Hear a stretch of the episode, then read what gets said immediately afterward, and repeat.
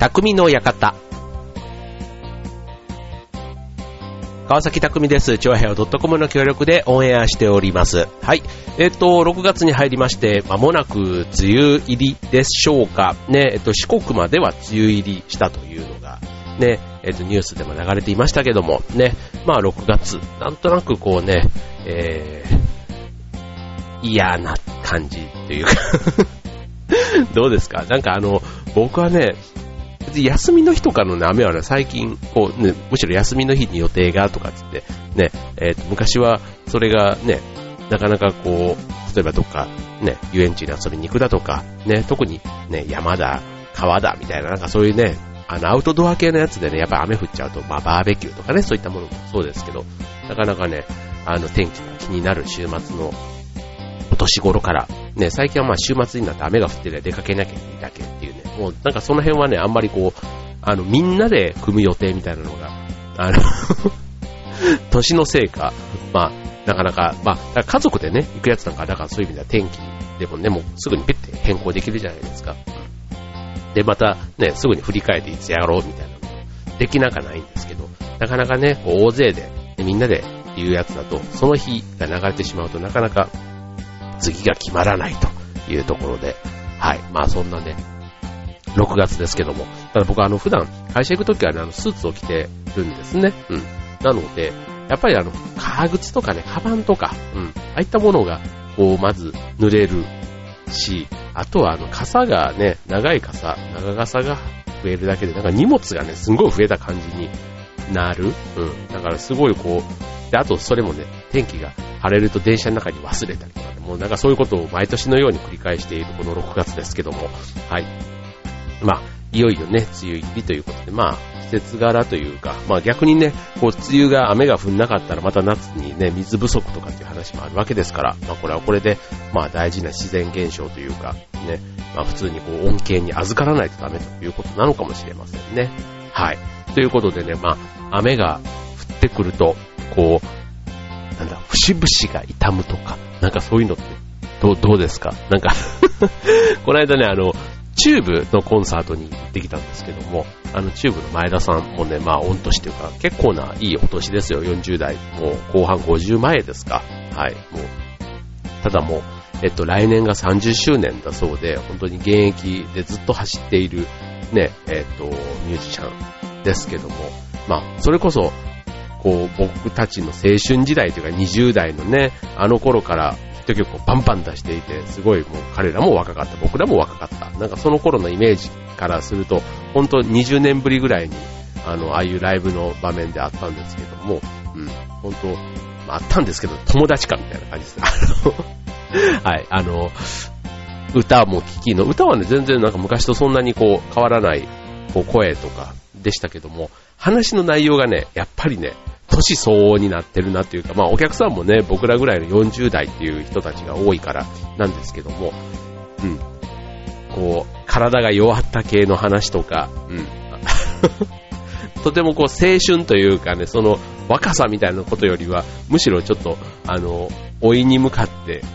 っていうね、なんかそういうトークもちょっと逆に聞いてて心地よかったなっていう感じなんですけども、はい、まあそんなね、え6月、いろいろ物思いにふけるのも6月、なかなかね、まあ夏になるとね、やっぱりまだ楽しみたいなっていう、そういうような行事も多い、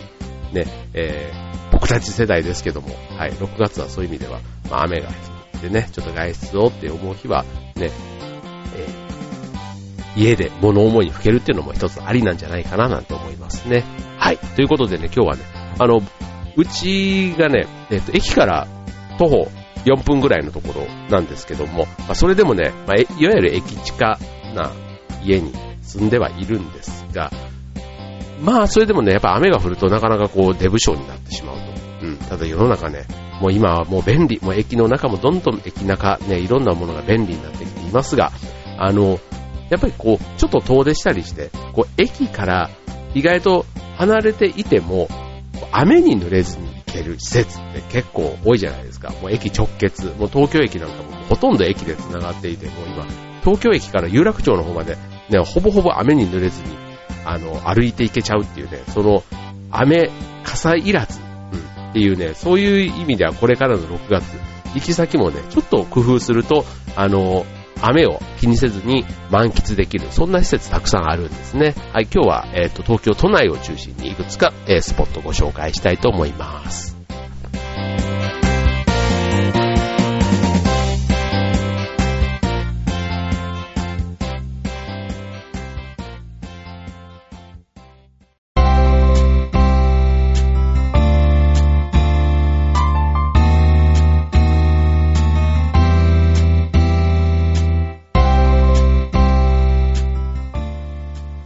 はい、えっ、ー、と、今日は、えっ、ー、と、雨の日でも快適と、えー、雨の日スポット、ね、えっ、と、ということでね、えご紹介したいと思うんですけども、あの、まあ、せっかくでもこの日にね、遊ぶって決めたら、ちょっと、予定が、ね、例えば天候で、まあ、左右されて、天候に左右されて、まあ、ちょっと予定が変わっちゃうというよりはもう、手堅く、ね、例えば映画とかね、もう全然雨風関係ないじゃないですか。ね、ほんと電車さえ動いていて、ね、あの、あとは、まあ、あと車とかでね、行くの全然気にしなくていい。そういう娯楽ってたくさんあるわけですけども、まあ、ちょっと車じゃ前提じゃない。まあ、電車で移動するってなった時に、やっぱり駅からね、ちょっと離れていて、こう、せっかく行ったのに、なんか、ちょっと足元がね、びっしょりとかなっちゃってると、その後が意外とね、室内に入ると、また冷房が効いてたりして、ね、なんか、ちょっと肌寒いね、みたいな、なんかそういうこともあったりすると思うんですけども、うん、その駅直結のスポット、ね、えっ、ー、と、たくさん世の中ありますけども、その中でもね、えっ、ー、と、おすすめの、ちょっとあの、こういうのってね、意外と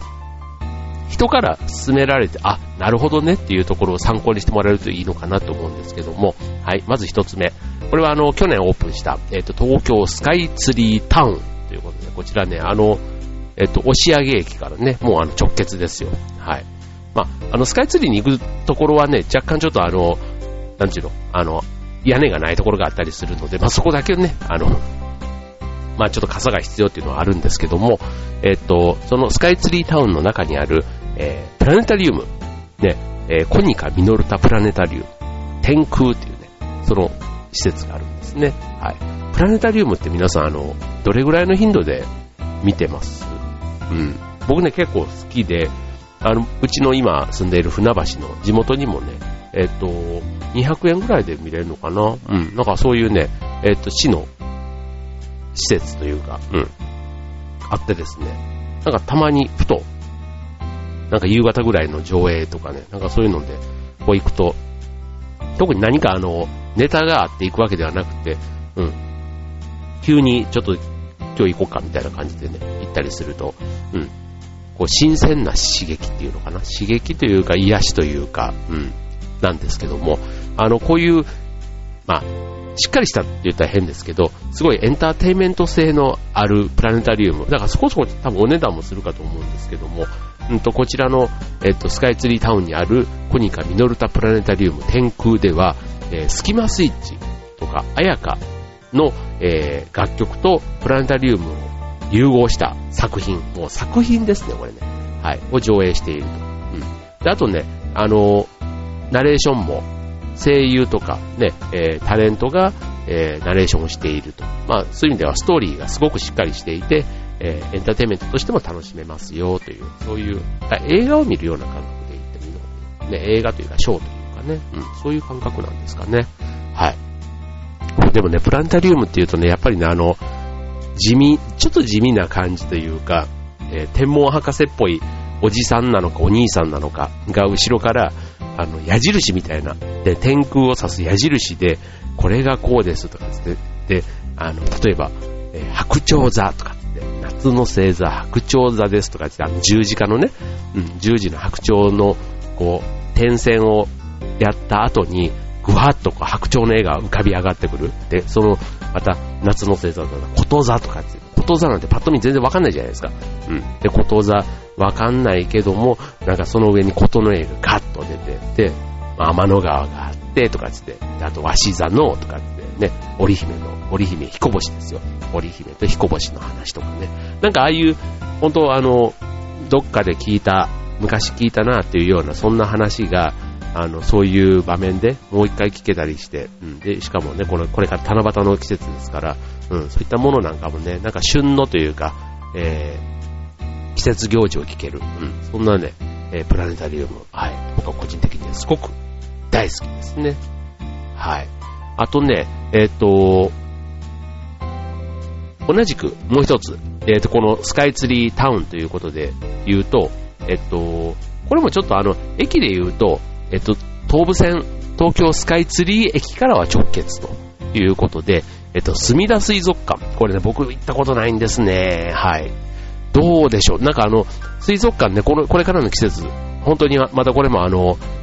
水というだけで涼しさがあるじゃないですか。うん。で、これあの、こちらの水族館、えっと、室内開放の、えっと、プール型の水槽というのが、えっと、国内最大級だそうなんですね。うん。で、こちらではあの、オットセイとか、あの、ペンギンとかがね、元気に泳いでいるのが間近で見れると。いうことで、はい。まあ、生き物をね、またね、近くで見れると、この何とも言えないこの癒し感というか、うん、非日常感ってありますよね。ね、ペンギンとか、あの、あの、可愛らしい、こう、陸の上での歩き方と、で、意外や意外、水の中で言うと、すごい、あの、ススマートに泳ぐ、うん、飛ぶように泳ぐ、水の中だと。うん、だからそのメリハリというか、うん、それがまた可愛いなって思うんですけど、うん、僕あの、葛西臨海水族館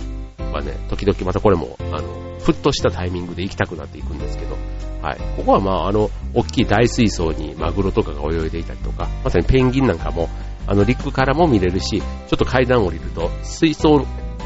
の中、水の中も、えっ、と、ペンギンが泳ぐ様子も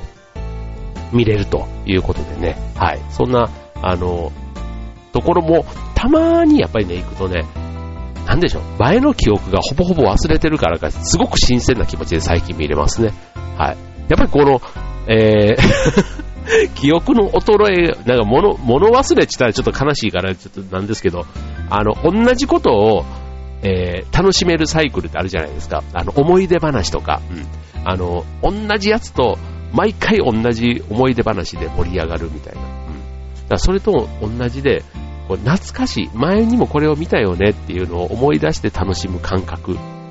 の周期で言ってるような気がします。そうすると、2年に1回ぐらいかな、水族館は。うん、2年に1回ぐらい。ちょうど前の記憶がもうほぼほぼ薄れてきたなっていう時に、うん、で、あとちょっとプラス新しい企画ものなんかがね、水族館だとあったりするので、まあ、ちょっとそういうのが入ってくるともう完全に前の記憶はほぼほぼ打ち消され、新しいまた思い出というか、すごく新鮮な気持ちで見れるのが、僕はなんか水族館は2年2回ぐらいのペースですけど、うん、できますね。はい。これちょっとでもね、本当あの、えっと、八景島の水族館とか、あと品川の水族館とか、ね、いっぱいあと江ノ島の水族館とか、ね、それぞれこう水族館でもね、あの、比較ものが結構面白い。だからホームページなんかで調べると、あの、それぞれ、昨日ちょっとテレビで、えっと、変な生き物っていうのをね、やっていて、結構水系の生物も出てきましたけども、うん、やっぱああいうね、僕生き物がとても好きなので、こういう、うん、生の生き物をね、実際に見れる。で、あとなんか餌のシーンだとかね、あったりするとすごく楽しいなぁと思うので、はい、こういったところもね、えっと、興味がある人、気が合う人、ね、そういうのが好きっていう人とね、ぜひ行ってみると雨の日も全然ワクワク楽しい一日が過ごせるんじゃないでしょうかね。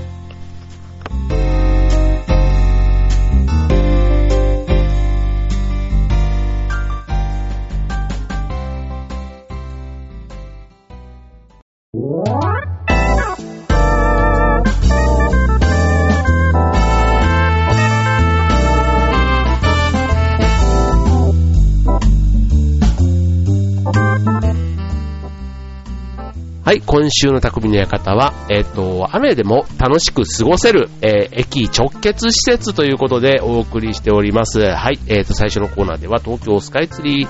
えー、周辺のね、スカイツリータウンからね、えっ、と、二つ施設をオープンいたしました。じゃあ後半ね、えっ、と、ちょっとじゃあ場所を変えてみましょうということでね、えっ、と、じゃあ、はい、えっ、と、銀座、有楽町、ね、有楽町のソニービル、ね、こちらの有楽町駅から繋がってますけども、こちらの有楽町の方に行くのって本当に今、地下がね、超発達していますよね、もう。あの、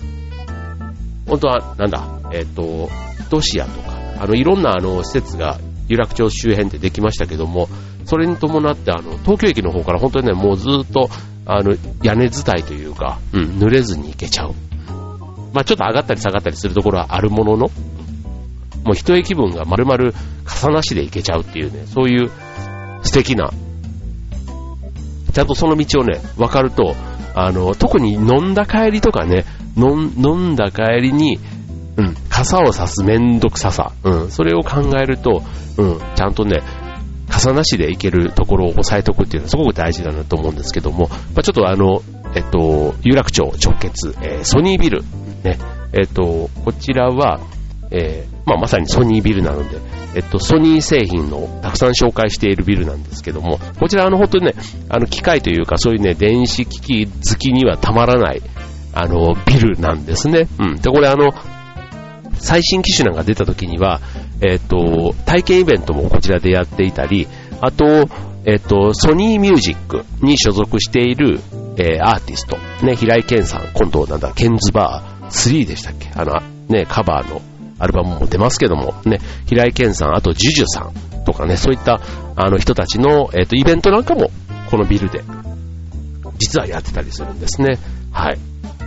なので、あの、こういうライブイベントとかって言うとね、どうしてもまた、これもね、駅からちょっと離れて、ね、せっかくこう室内の、しかも密集したりするじゃないですか、こういう人の集まるところって。うん。で、そこで、ね、やっぱり傘とかがあると、それがすでにもう邪魔みたいな、足元に置くに置けないとかね。うん。あと、ね、こう、なんて腕にこうぶら下げるにもちょっと邪魔だったりみたいな。だからそうすると本当折りたたみ傘で、あの基本傘なしっていうか、荷物をなるべく減らしていけるようなそういう場所を選んで、ね、楽しむっていうのはありだなと思いますね。はい。あと、えー、せっかくね、この季節、ね、ちょっと鬱陶しい季節ですよっていうと、やっぱりお笑いでね、楽しみたいっていう方だったら、えっ、ー、と、新宿、ね、新宿駅、ルミネ、ね、新宿ルミネ座吉本、ね、えっ、ー、と、こちら新宿ルミネ2の7階に入っていますが、えっと、こちらあの、毎日、えっと、芸人さんのね、コントとか漫才とかが、ね、毎日楽しめちゃうということで、あの、これね、やっぱりライブの面白さですよね。うん。こう、本当知ってる吉本の芸人さん、本当で出てきますよ。うん。だから、それがね、まあ席にもよりますけども、まあそこそこまじ近くでね、えっ、ー、と、見れて、うん。で、しかも僕はね、あの、吉本新喜劇がついてるバージョンの、ルミネ座吉本によく見に行くんですけども、あの、最初の前半は5、6組の、うん、芸人さんの、あの、漫才とかがあって、で、その後、えっ、と、吉本新喜劇に、えっ、と、30分くらいかな、うん、やるんですよね。けども、またこれがね、ちょっともう、ベタなんですけど、この、ライブならではの楽しさがあるという意味では、うん、ルミネ座吉本、はい、なかなかいいですよ。はい。まあ、これもね、ほんとさっきの、えっと、劇場ですけども、うん、駅と直結しているということで、はい、おすすめしたいところですね。はい。で、えー、今ちょっとじゃあ新宿からじゃあちょっと南に下って、ね、じゃあお腹が空いたねって、で、新宿で、ね、まあ、新宿の駅にもたくさん、あの、駅直結で美味しいところありますけども、ちょっと移動してみて、えー、恵比寿に行ってみましょうと。で、恵比寿に行くと、えっ、ー、と、恵比寿ビール記念館、ね、もともとは札幌のビール工場があった、えー、ところですかね、これね。えっ、ー、と、恵比寿からスカイウォークで徒歩8分、ね、8分歩いても傘がいらないっていうね、すごい、ね、すごいです。これちょっと僕はここは行ったことはないんですけど、あの、ビールのね、えっ、ー、と、誕生、エビスビールが生まれた時、誕生した時から今までの資料が展示されていて、あと有料でね、エビスのビールのテイスティングもできるということで、あの、ね、最後お酒を飲んでっていうね、ちょっと食事と、ちょっとそういう、あの、まあ、食事はちょっとここ出ないと思うんですけども、まあ、ビールをちょっと足しなんで、その後、ね、ちゃんとディナーというかね、まあ、っていうのでは、まあ、エビスとかだとちょっとね、大人な雰囲気で落ち着いてますからね、ちょっと新宿よりはゴミゴミ感がしないというか、うん、混雑感がしないので、うん、最後は恵比寿で締めるというのいいんじゃないかなって思いますね。まあ、過ごす相手、ね、えー、な、なとかで相手と、あの、どういう過ごし方をしたいかによってもね、行く先々、あと選ぶスポットは変わってきますけども、はい。えー、今日ご紹介したところ、どこか参考になれば嬉しいです。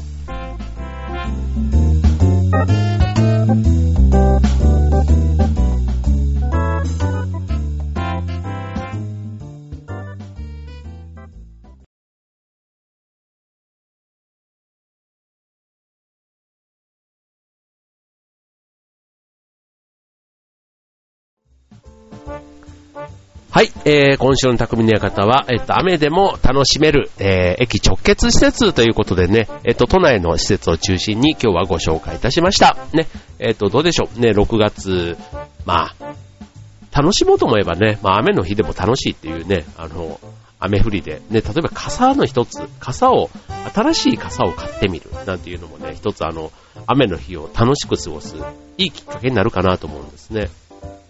僕はあの、この間の強風で、僕普段いつも8本傘、あ、じゃ8本傘って8本の骨、うん、の傘を愛用してるんですけども、今結構16本傘とか、ね、24本傘、うん、結構あの骨の多い傘ってあるじゃないですか。で、前までは結構骨が多いイコール重いし、ちょっとあの、番傘みたいにちょっとかさばる感じがあって、うん、確かに丈夫かもしれないけど、うん、どうかなーなんて思ってたんですが、今結構やっぱりもうあの、なんとかファイバーとかっていうの？なんかすごいグラスファイバーっていうのかな？なんか、あの、カーボンみたいなやつで、とても軽い骨が多い傘ってたくさんあったり、ただやっぱ骨が多いとさっきのかさばるっていうところは軽くてもかさばるから、うん、そういうところをね、どんどん改善されている傘がね、あ、あの、売られているんですね。うん。で、あの、自由が丘にある傘専門店、えっ、ー、と、名前を忘れちゃいましたけども、ね、そこなんかもあの、今、やっぱこの梅雨時期になってくると結構あの、テレビなんかでも紹介されている、ね、有名な傘屋さんがあって、結構ね、お手頃な、ほんと、1000円台、ね、2000円もすれば、ちゃんとした2000円ぐらいでも全然立派なちゃんとした傘を売ってくれる、そんな素敵なお店が自由が丘にあるんですけども、うん、こちらなんかだと本当傘専門店ですよ。なんなんかビルの何階かが全部傘みたいなね。うん、でも結構変わり種、変わり種傘。うん。なんかこのね、えっと、中心の、あの、傘の柄の部分、うん、あれが真ん中じゃなくて、ちょっと横にずれてる傘とかね。うん、なんかね、そういうのを見るだけでも結構、あの、楽しいなって思う、そんなお店でしたね。はい。でも今本当にね、あの、風に強い傘とか、ね、あの、よく、後ろからというか、その傘がこうひっくり返るみたいな感じで骨がポキッと折れちゃったり、ね、よくビニール傘だったり、よくそういう、あの、惨劇みたいな感じで最後、ね、よくあの、暴風とかの日の翌日なんかは本当、駅の近くのゴミ箱はひどいことになったりしますけども、まあそういうね、傘の脆さを克服するなんか風に異様に強いビニール傘。なんかその、なんていうの、風をうまく避けるのかな骨が単純に強いだけじゃなくって、うん、風をうまく、こう、ね、傘のこの部分に吸収しない、うん、なんかそういう技を編み出したやつなんかも、一個なんだっけな、結構高めのビニール傘じゃなくて、うん、なんか、紹介されてましたね。それちょっとそれが自由が丘のお店だったかどうかちょっと忘れちゃいましたけども、結構傘もね、年々年々こう進化していて、うん、まあ自分の、あの、